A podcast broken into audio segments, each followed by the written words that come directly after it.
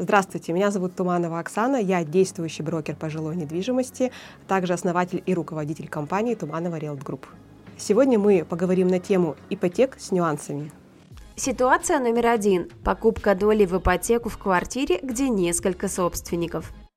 Можно ли купить долю в ипотеку? Купить долю в ипотеку можно, а, но при условии, если это последняя доля. А, например, если вы покупаете квартиру, ну там, не знаю, там, ну, там два собственника там по одной, второй, либо там три и так далее. То есть, если вы просто покупаете долю, то, скорее всего, банк может не разрешить, потому что а, возникает такой момент, что а, ну, как бы доля это не а, ликвидный объект. Продать ее потом, по сути, тяжело, когда есть другие собственники, и ну, ценность ее, скажем так, просто как доля, она будет очень низкая. Другой момент, если вы уже являетесь, например, скажем, в квартире э, два собственника по одной второй, вы один из них, то есть у вас одна вторая, и вы хотите выкупить вторую долю.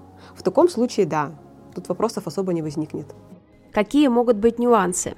Нужно понимать, у кого покупаете. То есть, э, если вы уже собственник, то, скорее всего, это какая-то родственная связь. Плюс может возникнуть вопрос, да, то есть, например, если это прям прямая связь родители и дети, ну, банк может, э, ну, не знаю, там, э, увидеть какие-то дополнительные риски, и, может быть, страховку там, не знаю, там, повысить, или там ставку изменить. То есть, может, конечно, и отклонить кредитное решение, но это на усмотрение банка, но, по сути, такие ситуации маловероятны. Как провести такую сделку?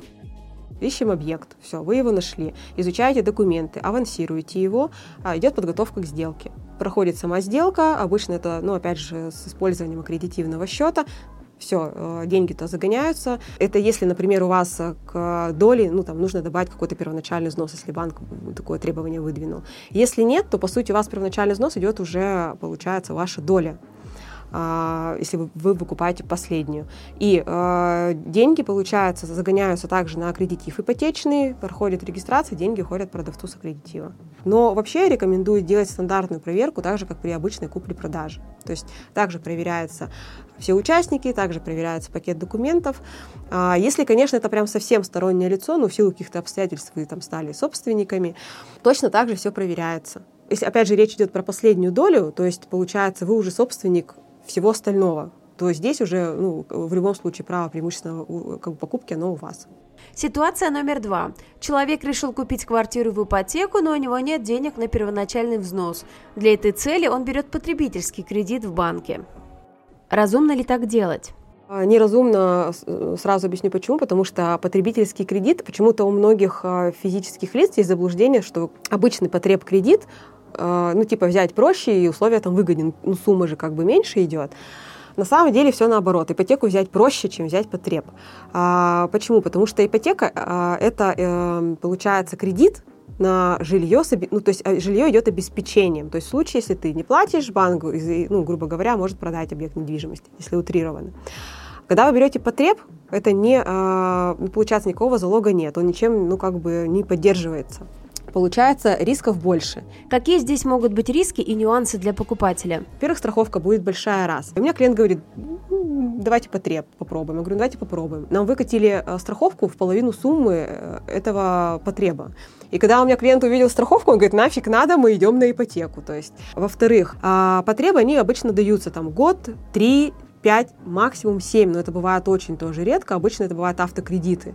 То есть обычно вот 5 лет. То есть за счет этого э, увеличивается ежемесячный платеж. Когда э, человек берет потреб кредит, э, сведения поступают в БКИ. Они могут поступить очень быстро, они могут поступить через неделю. А клиент, например, подает заявку самостоятельно,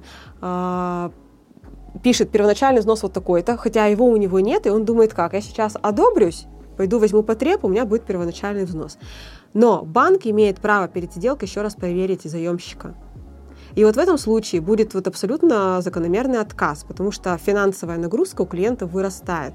Какие есть альтернативы? Тут лучше либо э, накопить деньги, э, либо искать программы, которые идут без первоначального взноса. Либо, если материнский капитал есть, можно воспользоваться им, потому что в некоторых программах его можно прям включить как первоначальный взнос.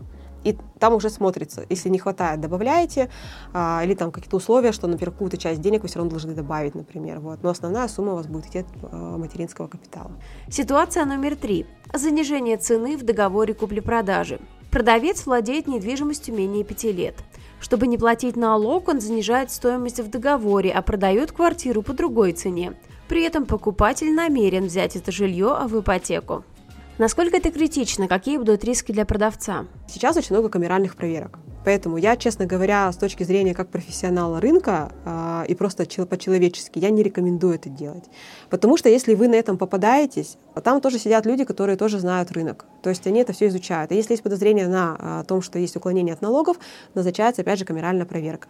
В случае камеральной проверки, если выявляется фактор уклонения, то э, первое, налог будет платиться со всей стоимости, независимо там прошел налоговый период, не прошел, и куча штрафов.